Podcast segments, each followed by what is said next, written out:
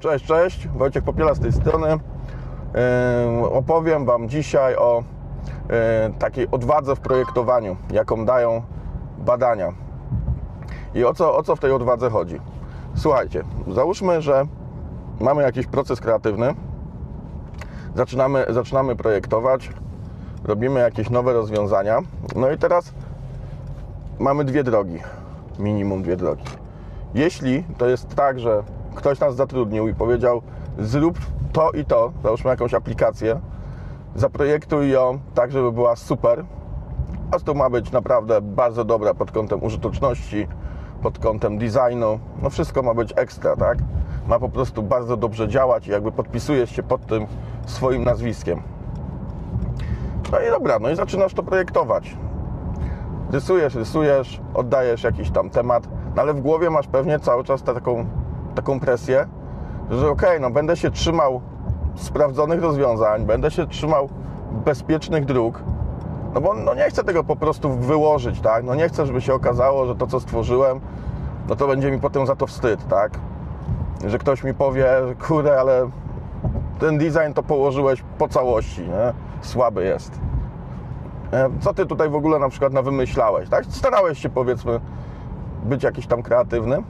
Załóżmy, że, że poszedłeś tą drogą, że jednak na przykład nie trzymasz się tych takich zasad, żeby być jak wszyscy, tylko coś próbujesz tam jeszcze zrobić innego, nie? No i, i coś niestandardowego w to tchnąć. No i to też ktoś ci może powiedzieć, że kurde, tego to w ogóle nikt nie rozumie, skąd ci to przyszło do głowy, nie? Także też, też tak może być, nie? Także albo grasz na, na bezpiecznie, no albo grasz trochę ryzykownie, no ale może się uda.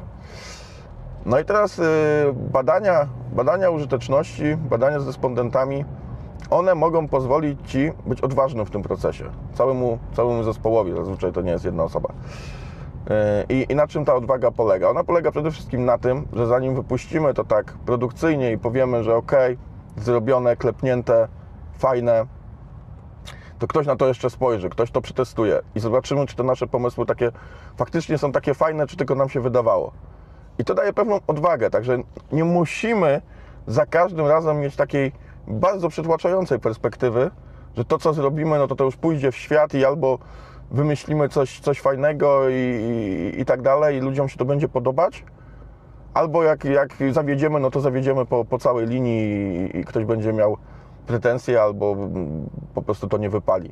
To nam da takie pewne bezpieczeństwo, pewne, e, pewną dodatkową warstwę weryfikacji, tak że nie musimy się obawiać, nie musimy się mm, tym stresować. Ktoś na to jeszcze zobaczy i być może wtedy będziemy odważniejsi, będziemy bardziej kreatywni w tym wszystkim, no bo wiemy, że mamy tą poduszkę, na którą po prostu możemy w razie czego bezpiecznie opaść i, i nic się nie wydarzy, tak? Wyłapią to testy, wyłapią to użytkownicy i oni nam powiedzą, no nie rozumiem tego, tak? Nie wiem jak z tego korzystać, to jest nieintuicyjne, nie? A być może yy, dzięki takiemu podejściu wpadniemy na pomysł, który do tak innym wypadku byśmy nie wykorzystali, a jest jakimś game changerem i, i okaże się, że ten fragment interfejsu jest wybitny.